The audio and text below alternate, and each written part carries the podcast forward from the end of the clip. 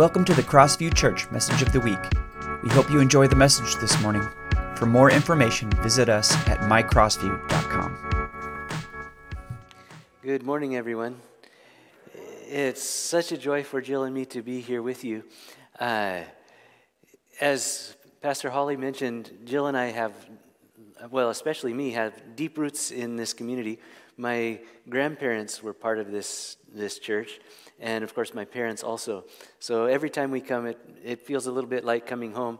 I was just thinking during the service, uh, uh, during the worship part uh, of the service, about I don't know if you know that Crossview, before it was Crossview actually, won the, not won, took second place, should have won, but we took second place in the National Bible Quizzing Tournament. I, I, don't know if you can still see the trophies around for that. I was a member of that, uh, of that team, so fun memories uh, coming through. Uh, one of the questions, well, uh, yeah, one of the questions that, that we are getting these days is when are you going to go back to Asia? and I wonder if you're in the know, because we don't know when that's going to be. We long to, uh, to know, we, we long to be in Asia. We're so thankful for a lot of things. We're thankful for you for partnering with us uh, to, to help us to be able to do the work that we're doing in Asia. These days, uh, Asia is opening and not opening. It's kind of back and forth in some ways. And uh, travel restrictions are there some, some ability to get back into Asia, but once you're in Asia, you have to quarantine. And because our work is regional now, it means that we would travel to the different countries.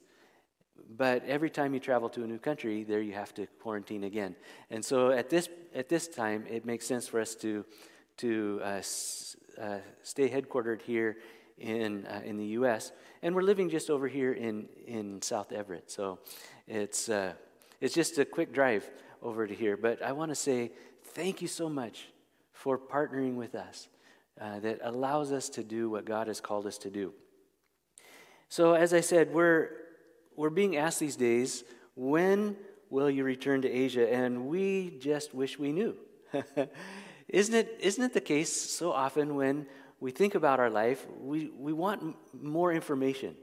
We want more knowledge to know what comes next and how, how do we make decisions? And, and sometimes do you ever feel like this that, that if i just knew more i could make a better decision? If i just had this extra piece of information i would know. And, and yet the decision comes right now and you make the best decision that you can at the time. You just think and, and that's why we get this idea of uh, uh, 2020 hindsight vision if I'd only known then what I know now, you can do something different. But that's just a picture of these days. I think not just these days, but every day where we long for knowledge. We want knowledge. And it seems like that it's getting harder and harder. The other day, Jill and I were uh, watching a news program, and it talked about deep fake. have you heard about those? The deep fake? The deep fake are videos that never happened, but you can't tell. They look so lifelike, so real that you can't. They, they take pictures of people who are speaking. I mean, they, they, they, they capture uh, uh, videos of those and they, they watch their mannerisms, they watch their, uh, their uh, phrasing and so forth, and then they uh, run it through a computer software, and then they can type in anything that they want that person to say. And that person says it on the screen, and you can't tell. It's really, it's kind of scary when you think about it. Uh, but this is the challenge of knowledge uh, that, that we find ourselves in these days. And of course, Asians are also longing for knowledge. Asian people, just like us, they're longing for knowledge. If you look at this picture, this is a picture from a temple in Taiwan. And you, you see the guy on the right? Right in front of him is, I, I think it's best to call it a quiver. and there's poles inside there. And uh, I, I saw this on a tour when I was on a layover in Taipei. And the tour guide ta- talked about those quivers. What those people do because they are longing for knowledge, because they want to know how to make a good decision. And so what they do is they come and they come to this, this little altar and they pray some kind of prayer to their deity, and then they shake that quiver. Have you ever taken a, a, a um, glass with, with a straw in it, and when you shake it a little bit, the straw comes up? It's something like that. If you shake that quiver, one of those, one of those rods will come higher than the others. And they understand that that is the deity's way of telling them what, what rod is the right answer. So they grab that one, and it's got a little color code on the top. And they come over to the right side off the screen here. There's a big wall, and they match up the color to all the possible answers. So maybe, maybe their question is, What should I do tomorrow? Uh, or should I, should I go into business tomorrow?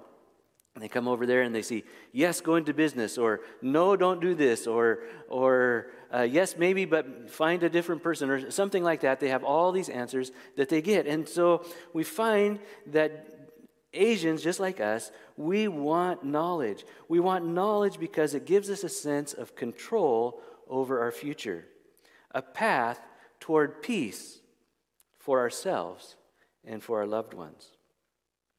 It's no different from Bible times, really.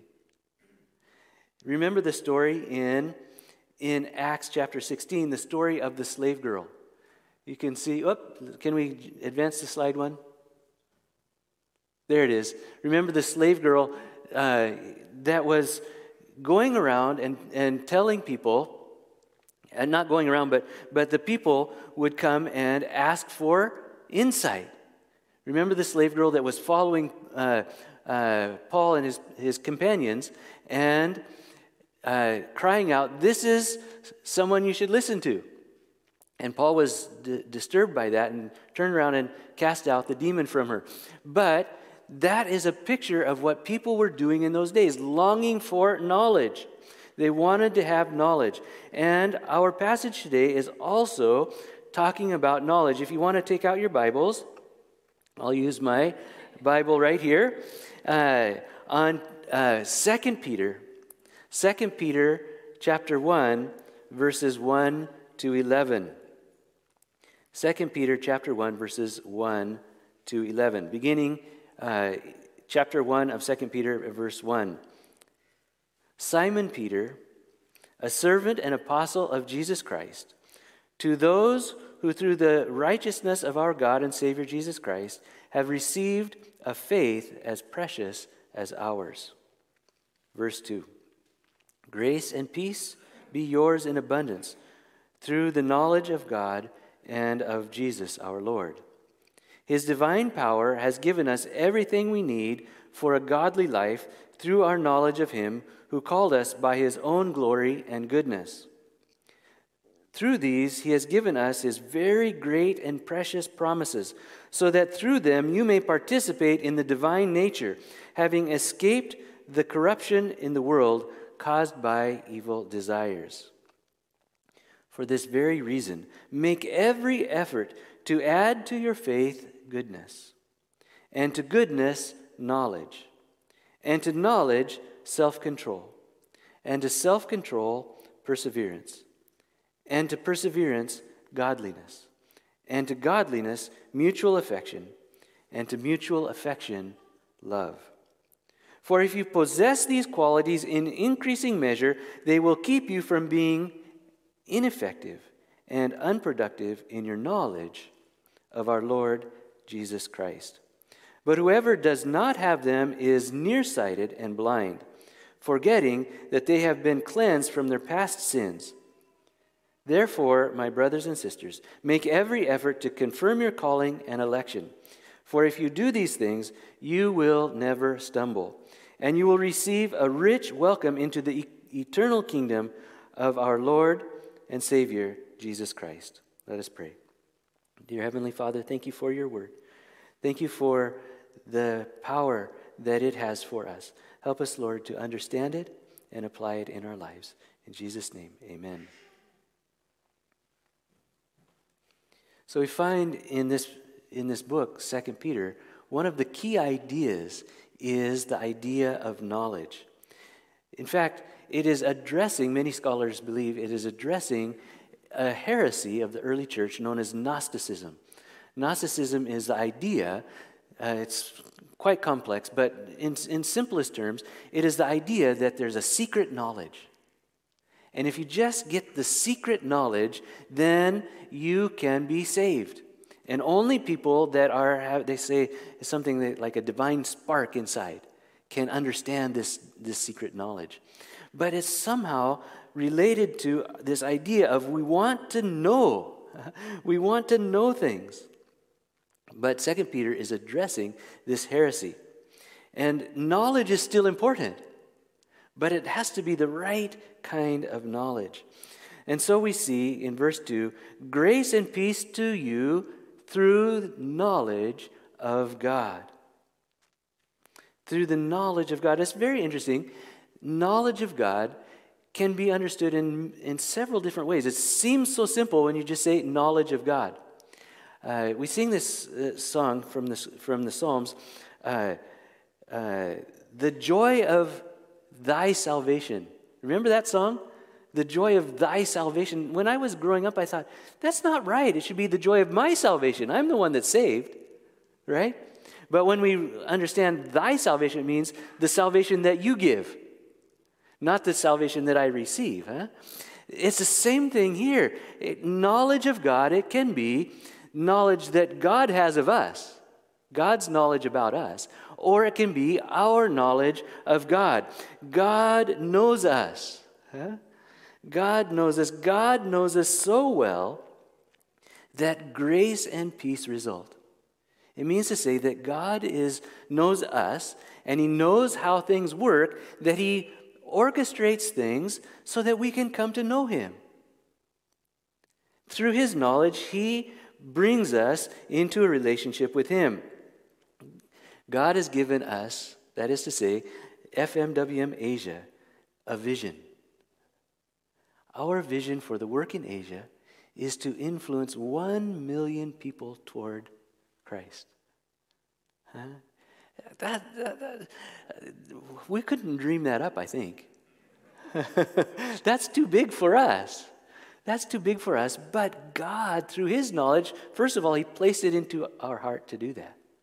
And then He is in the business of helping us to help Him to accomplish this goal that He has given to us. Through His knowledge, God, we, we believe God will entrust to us one million people uh, that he is calling us to reach. And an interesting example of, of how God is moving things to accomplish his purposes. Last spring, I was, I was uh, doing Zoom teaching. We had uh, uh, launched a mentor training program using Zoom. And each week, we were assigning the, the people, the participants, to practice something and then report back about it. And so, week by week, we'd give uh, one assignment and talk about it. Well, one week, the assignment was to the assignment was to witness for Christ. And so, when I was explaining what I wanted the people to do, I thought, "Oh my goodness, in COVID days, how, how, do, you, how do you do that? You, you can't go out and, and meet new people and tell them about Jesus in, in COVID days with all the lockdowns and everything. And I thought, I'll just make it easy for them. I will just tell them, you don't have to really do it. You just find somebody that you know online or something like that, and you just role play. you don't have to really do it. Well, I don't know exactly what happened uh, if that didn't translate quite right or just what, but they didn't take my excuse that I gave them. they did it. They went out and they reached out to new people and they told people about Jesus, and people came to the Lord. my faith was too small, but God, through his knowledge, orchestrated things that people would come to know him. What a wonderful thing that that was. So God knows us and he brings us grace and peace. But it's also true that our knowledge of God brings us to grace and peace also. When we know him, we could say the more that we know about God, the more we see things from his perspective. Here's a picture of three people who are growing in their knowledge of God. uh, we have, of course, you recognize the person on the left. Uh, the person on the right, his name is uh, Pastor Mark Pataliar. He has been, we just found out last night, we were on a Zoom call with them last night. He's been uh, ministering for 15 years. It doesn't seem possible. But we've known him for about 12, 12 and a half? Yeah, about 12 and a half years. So uh, most of the time that he's been a pastor. But actually, he was a student in the seminary where we went to teach. He was just a, a new student. And uh, we used to go, he and I and another student, we'd go on walks in the morning. And he was so eager to learn more and more and more. To learn more. And he would always come with questions. I don't know if he stored them up and had them in his head or, or if they just came on the spur of the moment, but he would always ask questions. And it was so much fun to think things through with him. But to watch over these 12 and a half years how he has grown in his knowledge of God and how that has, how that has uh, resulted in his effectiveness in ministry. These days, he is the conference superintendent of the Northern Philippine Conference and doing a, a really marvelous job. He's such, a, such an effective leader. He, he is attuned to the, to the needs of the people. And how do you say, the f- holistic needs of the people spiritual and physical and emotional. He's, he's working on those things.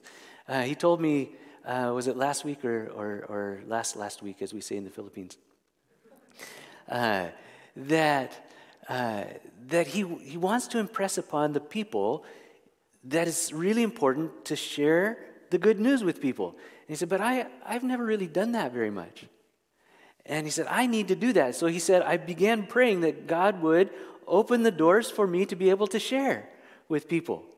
And, and of course, God did. And he, he had a friend that came and he said, Let's go to uh, the mall and, and we'll talk together. He brought his laptop and he had a PowerPoint all set up, ready to share the gospel. What a wonderful thing. I, I, he didn't tell me what the response was, but, but this is just an example of, of Mark, who is eager to grow in knowledge of God and how that has brought about a great transformation in his life to the place where he is so effective. We also see in verses 5 to 7 uh, the place that knowledge has. The place that knowledge ought to have in our spiritual life. In fact, we see a sequence of spiritual growth. We see faith comes to goodness, goodness comes to knowledge. You see? Knowledge is not the beginning of the process. We could say going back to the idea, the background of, of 2 Peter, that's where things break down because in their false doctrine, knowledge is where everything starts. But it's not the case. Faith, then goodness, then knowledge, then self control, then perseverance, godliness, mutual affection, and love. We can see that knowledge is important. It's there in this long sequence. But it is neither the beginning nor the end of the process. It ends in love. The love uh, there is a very familiar word, agape. Agape love. Agape love, by the way, includes hospitality. Uh, this is a picture of a boodle fight. Have you ever heard of a boodle fight? A, fight, I don't know all of the background and even where that word comes from, except that it seems to be connected to military. From what I have understood, that this is a military practice in origin. But you can see how it works. There is a common table. And the food is just placed on the table. These are banana leaves, by the way, that the food is placed on. And everybody just reaches in. No, no utensils, no forks and, and knives. Some people are not so comfortable with that, but, but, and maybe not these days, in COVID days, I don't know, but you, you take and you eat. And it's a beautiful picture of what we, what we know in our heads that when we eat in common, we are part of one another. But here, that is, that is highlighted and emphasized that you're all taking from the one table. That's a beautiful picture of, of loving because we are all part of one another. Hospitality is, uh, is very much appreciated and practiced in Asia. It's one of the characteristics, we might even say, of Asian cultures, of, of eating together and looking out for one another. Agape love is like, uh, is like the biblical idea of peace, where we actively seek the welfare of others. Not just if they happen to come our way, we'll be nice to them, but going out of our way to make them feel, uh, to, to make them feel loved. In Asia these days, we are uh, building up leaders in a process we call Gethsemane Leadership Training. Gethsemane Leadership Training is a process for spiritual growth of our leaders in Asia. We begin with, with modules, training modules. You can say that we're, we're looking at knowledge. So, ministers, leaders need to have certain uh, competence in terms of how much knowledge they have. And so we have modules that we're using to help our emerging leaders to become uh, effective ministers. We're working on uh, scaling up. So if you think about one million Asians influenced toward Christ that the Lord has placed on our heart, how are you going to disciple those million people? Well, we have a, a, a long church history of how to do that, huh? Put them in churches. Just like here at Crossview, you have a discipleship process, right? So you need to, people to be in churches so that they can so that they can receive the discipleship. But wait a minute, how many churches do we need? Huh? One million. You're not going to have a million person church. One church is not enough, right? So think about that. If the average size of a church is plus or minus about 100 people, well, 1 million divided by 100 people makes 10,000. 10,000. We need 10,000 new churches in Asia. And who are going to pastor those 10,000 churches? Well, we need at least one pastor for all those churches, right? So, at least one, I should say. So, we need 10,000 new leaders, both to reach and to disciple those million people. So, it's a matter of scale. How are we going to how are we going to to raise up 10,000 leaders? Well, to uh, to to tackle that difficult that scale goal, we're deploying video training. And we'll use uh, moderators to build the discussion based on those videos. So, what we're doing, we've got 12 core modules. Somebody's going to do the math for me, right? We've got 12 core modules, and we we we want to have about 24 videos in each of those. We want to have just brief videos, about 10 minutes each so that they're easy to download. If they get too long, well, people get Zoom fatigue and that kind of stuff. But also, it's hard to download. And so, 10 minutes, uh, so 10 minute videos, 24 of them per module, 12 modules. But guess what? There are many, many, many languages in Asia. we're, we're targeting six. So, 24 videos times 12 modules times six languages makes what? A bunch. a bunch. A bunch of videos that we are working on. But you know, knowledge is not the end of everything.